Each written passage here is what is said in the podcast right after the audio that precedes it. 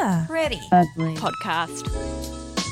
Hey, it's Liv, and this is my manufacturing episode for the Pretty Ugly Garment Life Cycle series. In today's episode, I'm looking into, well, manufacturing, obviously sweatshops and all that, and also the 2018 Ethical Fashion Report for New Zealand sweatshops, obviously a big part of fast fashion and even some boutique brands that you may surprise you. It is a really unfortunate type of way of manufacturing your products, but it's cheap, it's fast, it's easy.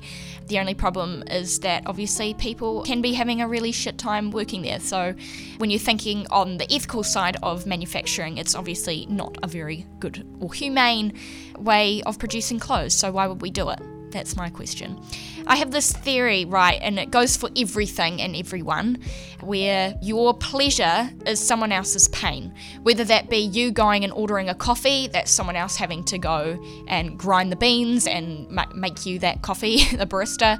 Also, in terms of this podcast, your pain might be having to listen to this, but my pleasure was to be able to build this podcast about fast fashion and something I'm really passionate about. So, yeah, th- those are just a couple examples, and I don't think it is exactly my theory. I'm pretty sure I've heard that before, but anyway, I- I'll claim it.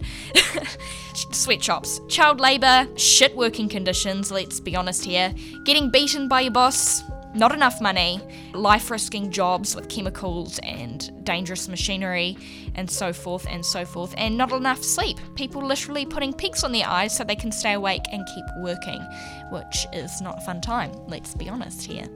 A documentary I have for you is one called China Blue.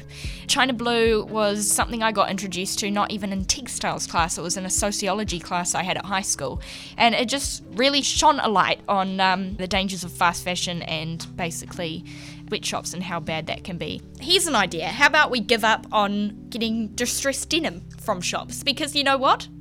Jeans, when you got the rips and stuff in, them, get sandblasted. So basically, someone stands there manually with a hose and just blasts sand around like no tomorrows to put it in your uh, on your jeans to make them look nice which is really sad.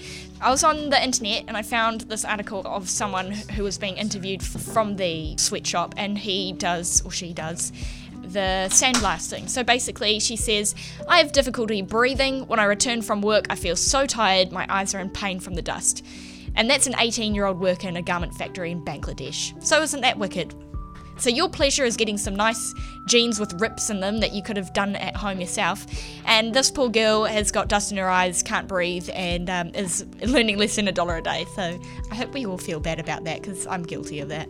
Anyway.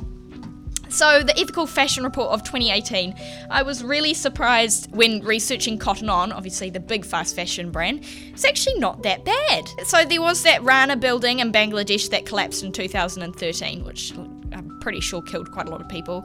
And now they're doing the foundation supporting of villages and they also signed agreement so that they had more of a connection with their manufacturing and ensuring that the Bangladesh workers were in a safe environment to be working as opposed to that, so that's sad. But I call this sugarcoat marketing because basically they did all this naughty, naughty, cheap stuff and now, because people found out about it, they have obviously, you know, sugarcoated it and um, done their little village things, which is nice, but let's not be naive.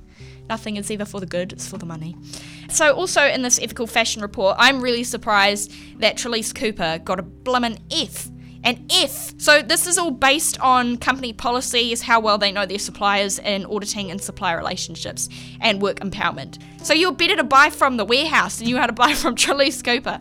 Another one that surprised me is Decjuba because they charge so much for their clothes. And last one, Tigerlily, which got a D, which isn't as bad as an F, but still pretty bad.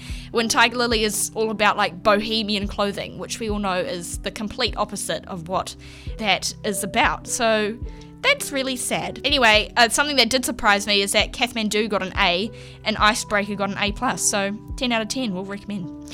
If I am to buy new, which is hardly ever, I will be a nerd and go read up on that ethical report as a referral. So you can go on that if you just Google 2018 New Zealand Fashion Ethical Report.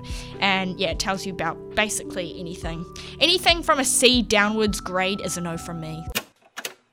There's a little bit about the manufacturing of textiles. It's not the most action filled one, but um, yeah, I hope that was a good basis for it. See you later. Yeah. Pretty Ugly. podcast.